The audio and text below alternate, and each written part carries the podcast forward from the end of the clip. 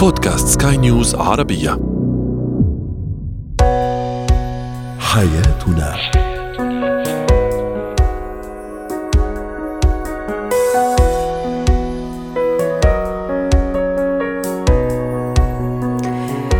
مستمعينا الكرام أهلا بكم. معنا إلى حياتنا فضاؤكم اليومي الذي يعنى بشؤون الأسرة وباقي الشؤون الحياتية الأخرى والذي يمكنكم الاستماع إليه عبر منصة سكاي نيوز dot com slash podcast وباقي منصات سكاي نيوز عربيه الأخرى. شاركونا أيضا عبر رقم الواتساب 00971 معي أنا أمال شاب. اليوم نتحدث عن الابن الوحيد. هل هو الزوج المدلل الذي عادة ترفضه الزوجة كزوج وترفض الارتباط به كزوج أم العكس؟ كيف ننمي خيال الطفل وأخيرا ما هي علاقة أو هل يوجد علاقة بين الذكاء العاطفي والحصول على وظيفة؟ هو وهي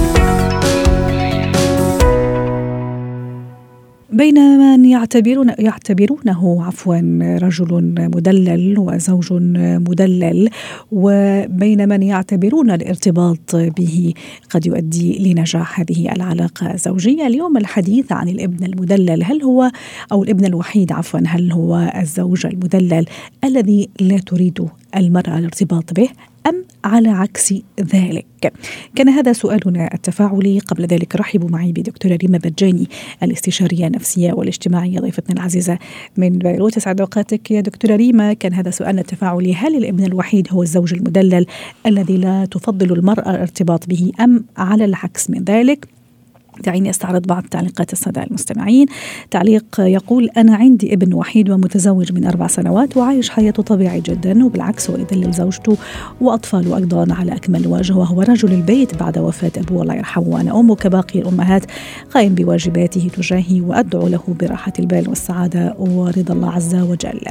تعليق يقول فعلا الابن الوحيد يكون هو الزوج المدلل ودايما يكون آه، وراء أمه حتى تفسد عليه العلاقة على حد تعبير طبعا هذا المستمع. أيضا تعليق يقول أشرف وكذلك البنت الوحيدة لازقة بأمها. أيضا دعونا نقرأ تعليق آخر على الإنستغرام. هبة تقول بالعكس دي أحلى حاجة. يعني الأبن المدلل أو الابن الوحيد اللي يكون زوج مدلل.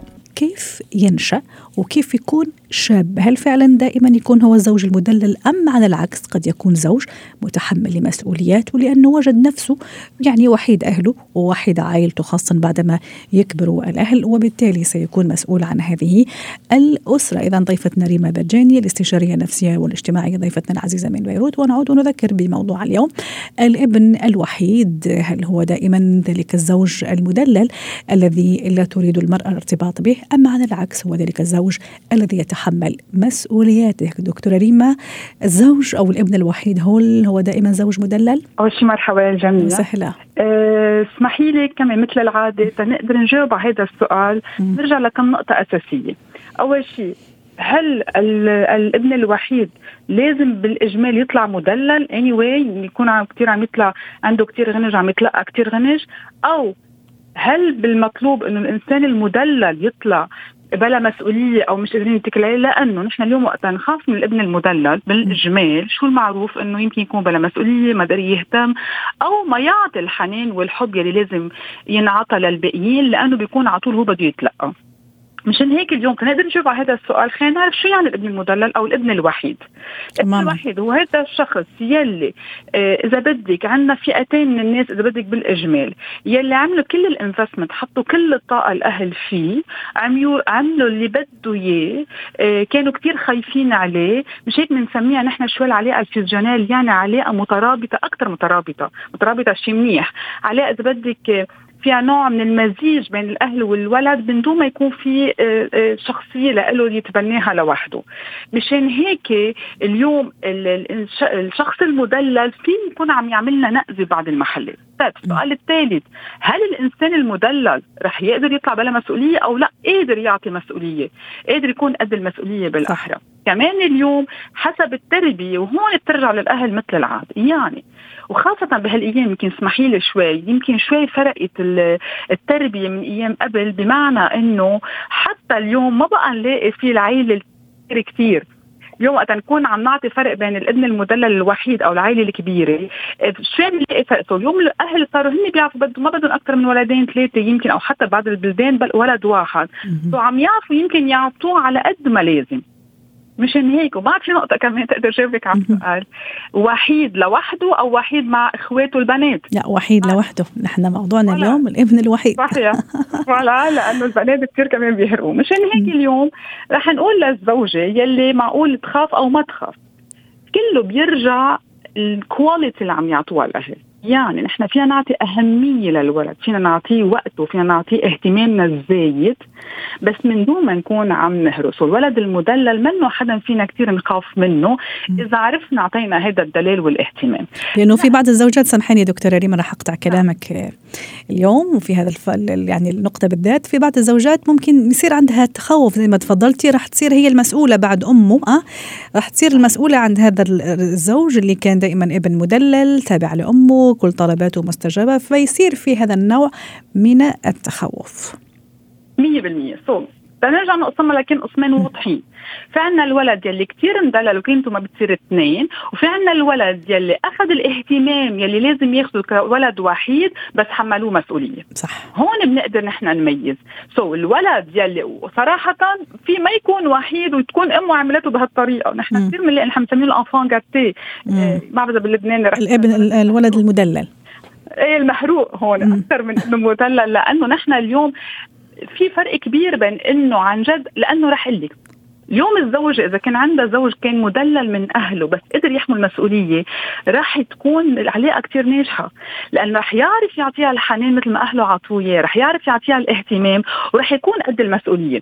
بعدين الولد الوحيد في يكون هذا الولد اللي حمل مسؤولية كبيرة اللي هون كمان فينا نخاف منها مش بس لأنه كان مدلل. لأنه حمل مسؤولية أهله على بكير كان هو حس حاله مسؤول يمكن يكون عم يحمل شوية قلق أو حمل بالمسؤولية آه، آه، آه، مبالغ فيه. أو على بكير أحيانا نتيجة وفاة الأب انفصال الأب عن الأم في كثير أيضا نماذج. 100% في يكون كان مدلل بس بنفس يعني على طول اهتمام بس بنفس الوقت كان قد المسؤولية. عشان هيك اليوم كثير واضح بناخذها كابر كا شخص بين حالة بحالة. حالة بحالة 100% تنقدر نعرف هذا الشخص حد الاهتمام يلي تلقاه من أهله هو تلقى الأشياء الباقية وقادر يكون على قد المسؤولية هون قادرين أكيد نقرر إذا رح يكون زوج على قد المسؤولية أو لا. أم جاسم أيضا استوقفني هذا هذا التعليق دكتورة ريما. تقول أنه زوجي فعلا هو وحيد أهله لكن أعاني من يعني حتى الآن يعني بما معنى حتى الآن بعد زواجي منه هو مسؤول جدا ورجل مسؤول وزوج مسؤول لكن دائما ارتباطه بأهله وارتباطه بأمه وأبوه يعني هذه بالنسبة لي يعني معضلة. طبعا إحنا ما فينا ننكر فضل الأب وفضل الأم وهذا شيء طبيعي وشيء عادي جدا وشيء مطلوب أنه نكون بارين بأهلنا وبآبائنا وأمهاتنا. لكن يعني هذا النقطة كيف ممكن أنا أدرجها وكيف ممكن أصنفها؟ اليوم هيدا من نقطة مثل ما قلنا قبل شوي نقطتين أساسيتين. حكينا عن العلاقة ال fusionnelle عم بقدر لك إياها بالعربي على القد إن انصهار. تكون هالكلمة الصح؟ بتكون انصهار. يعني اليوم نحن كمان بنقول الفرنسي بدنا نقص ال cordon الرابط بين الرابط الأثيري. صحيح. voilà. so نحن اليوم هون إذا بدنا نقطة أنا آخر شيء عم اشتغل مترجمة ها؟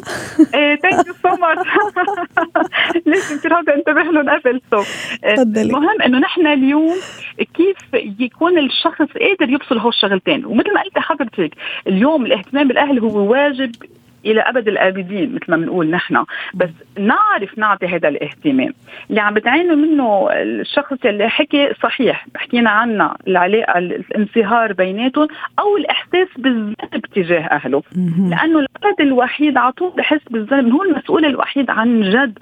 قد إيه نحن نعطيه حرام هالولد الوحيد إنه بنسميه انت المغنج والمهروق وطلع لك كل شيء. ما بننتبه على the other side على الوجه الثاني إنه هو الوحيد اليوم إذا اهله مرضوا هو المسؤول عنهم. بدهم بعدين وقف شغل بي وهو بده يهتم فيهم. هو الحمل كله مش مقسم على باقي الإخوة. مشان هيك هودي النقطتين يلي بيخليه على طول آه، آه، موجود حد أهله.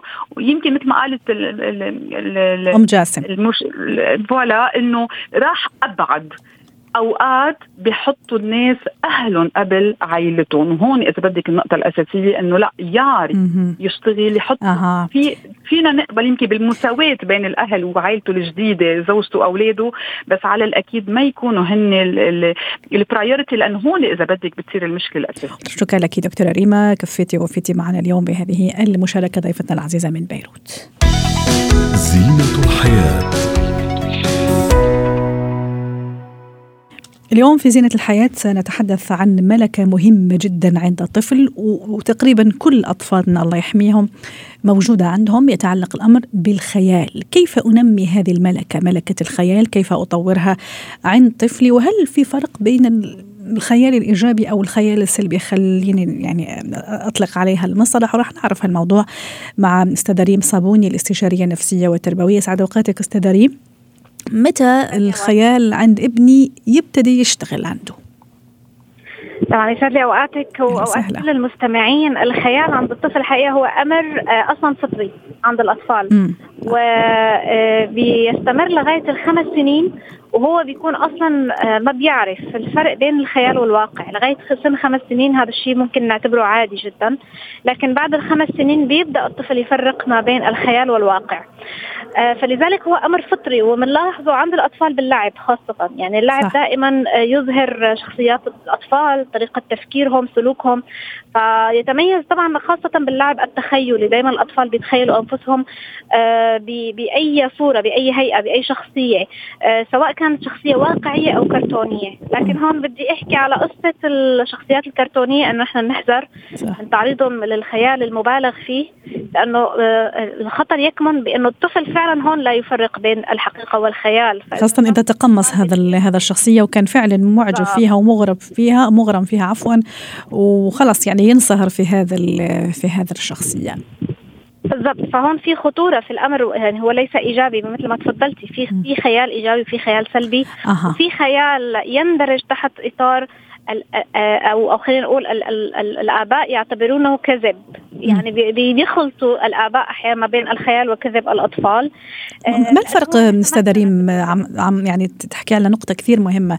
ما الفرق وكيف أعرف إنه طفلي عم يتخيل؟ يعني هذه مجرد مجرد خيال عم عم ينمي فيه و ولا لا هو كذب عم ينسج كذبة معينة لا يطلع منها ولا هل ممكن كمان أنا أعتبرها من ضمن الخيال؟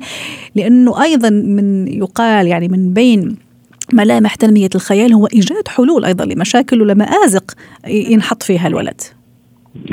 صحيح. آه، فيما يتعلق آه، بالخيال عند الأطفال قلنا أنه تحت سن الخامسة هو طبيعي فإذا لا يندرج تحت الكذب اطلاقا.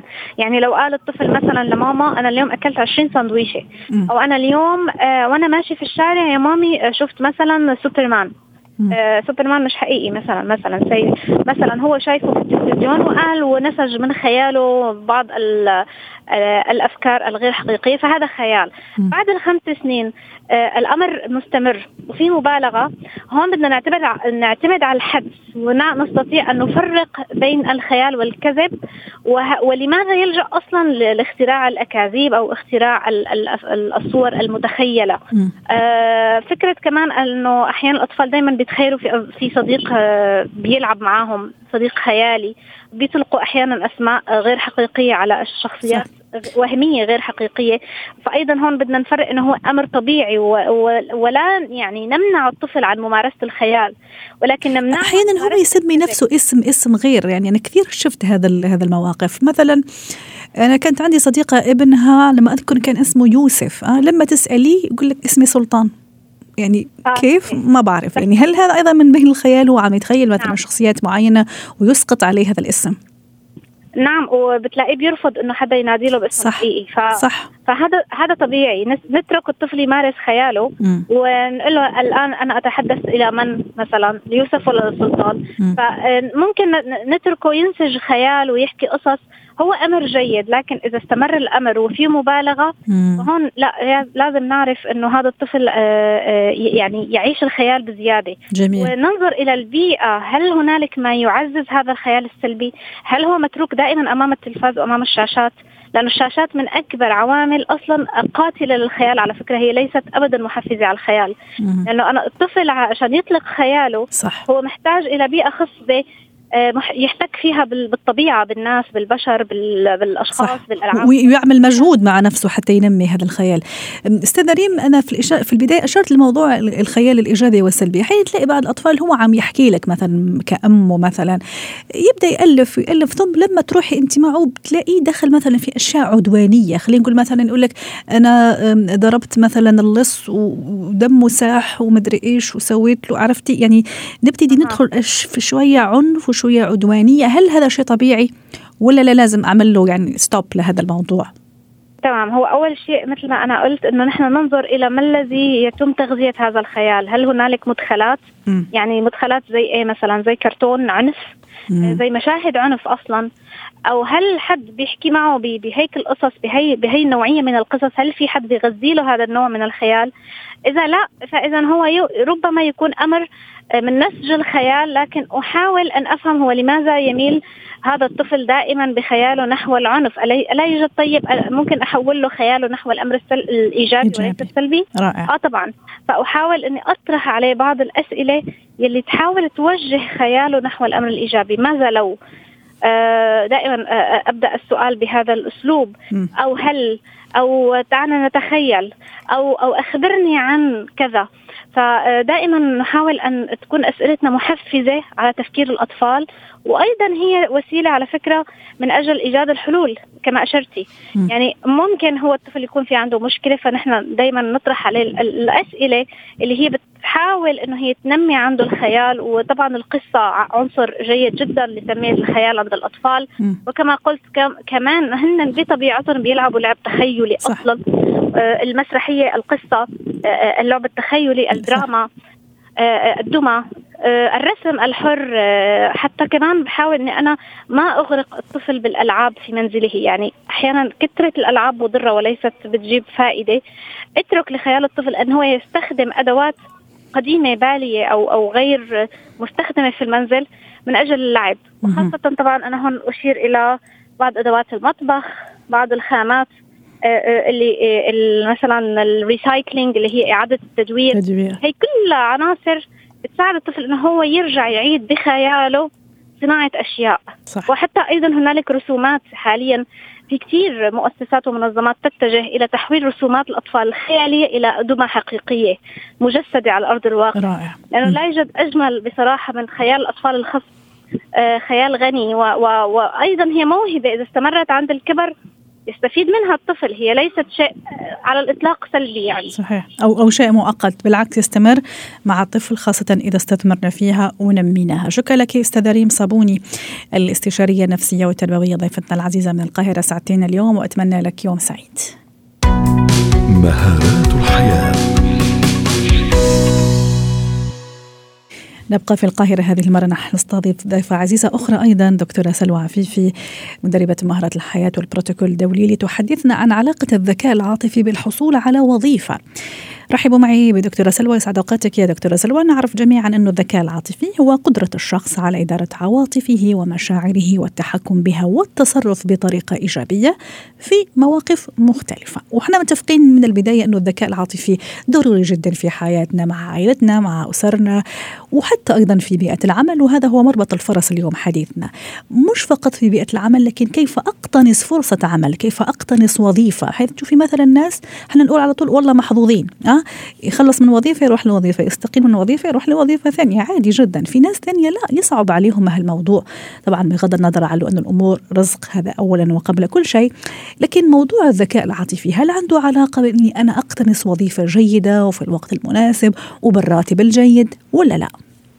مساء الخير واهلا بكم في القاهرة دائما. أهلا وسهلا. واكد كلامك. طبعا إنه فعلا الذكاء الوجداني أصبح من المهارات المهمة جدا والقدرات اللي فعلا تؤهل الشخص لأنه يكون لديه علاقات طيبة إن كان على جميع المستويات يعني العلاقات الشخصية أو حتى في العمل. مثل ما ذكرتي سيدتي إنه هو فعلا هو التحكم في المشاعر وأيضا فهم المشاعر اولا. يعني مثلا أنا قاعدة كده فجأة ألاقي نفسي اتضايق طب لازم أعرف ما هو السبب. الشيء الثاني المهم جدا إنه أنا أسمي هذه المشاعر. أكون عارفة هل هو ضيق هل هو خوف هل هو ملل وهكذا. آه، ردا على سؤال حضرتك وعلاقته باقتناص الفرصة. خلينا نقول إنه آه أحيانا يكون هناك يعني للإنسان نصيب أو حظ. يعني مش عايزة أقول إنه الحظ بيأتي لوحده لا لابد من العمل الجاد. الإنسان الذي يتمتع بالذكاء الوجداني يعرف ماذا يريد يعرف انه هو أصلا يعني عنده وعي بذاته.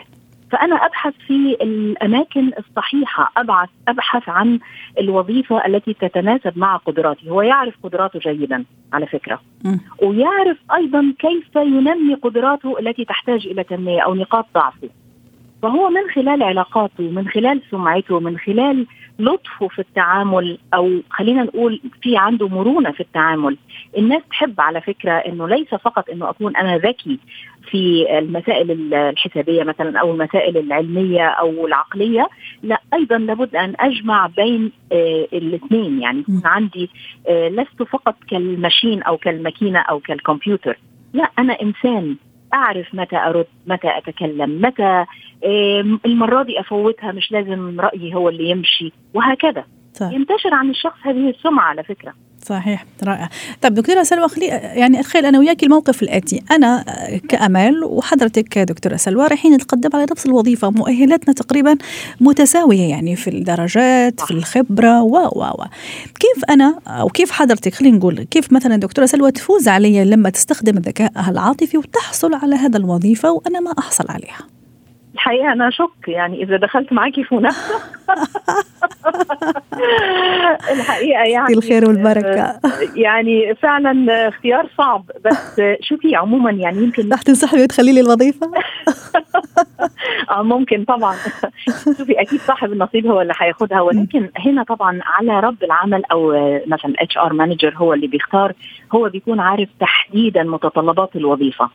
أحيانا متطلبات الوظيفة يكون فعلا إحنا الاثنين متساويين تقنيا أو فنيا أو مهنيا ومع ذلك متطلبات الوظيفة مثلا خلينا نقول إنه تحتاج إلى عمل overtime مثلا أو أكثر من الوقت المعمول به.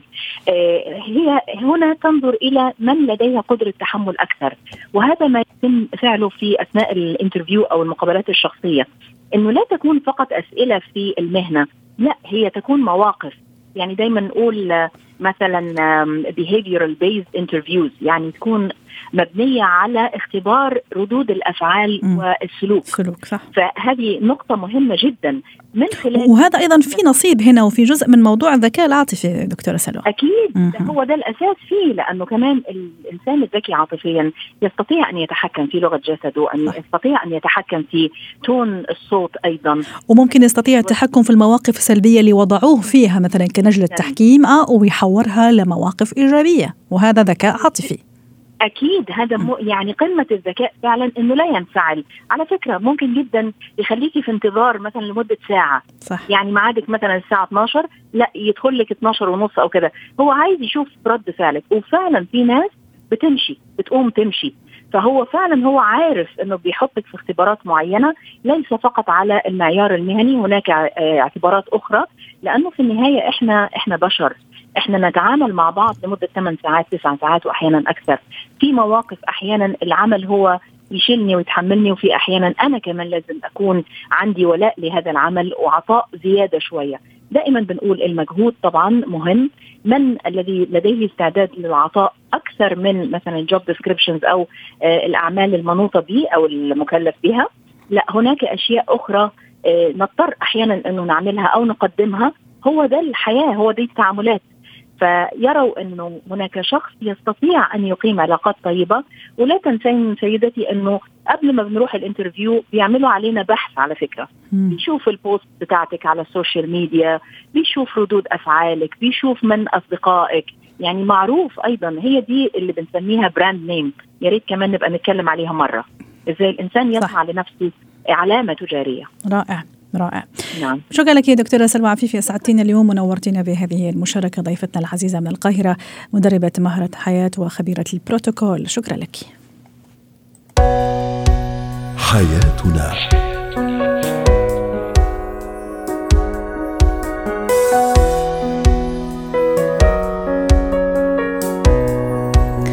ختام حلقة اليوم من حياتنا. شكرا لكم وإلى اللقاء.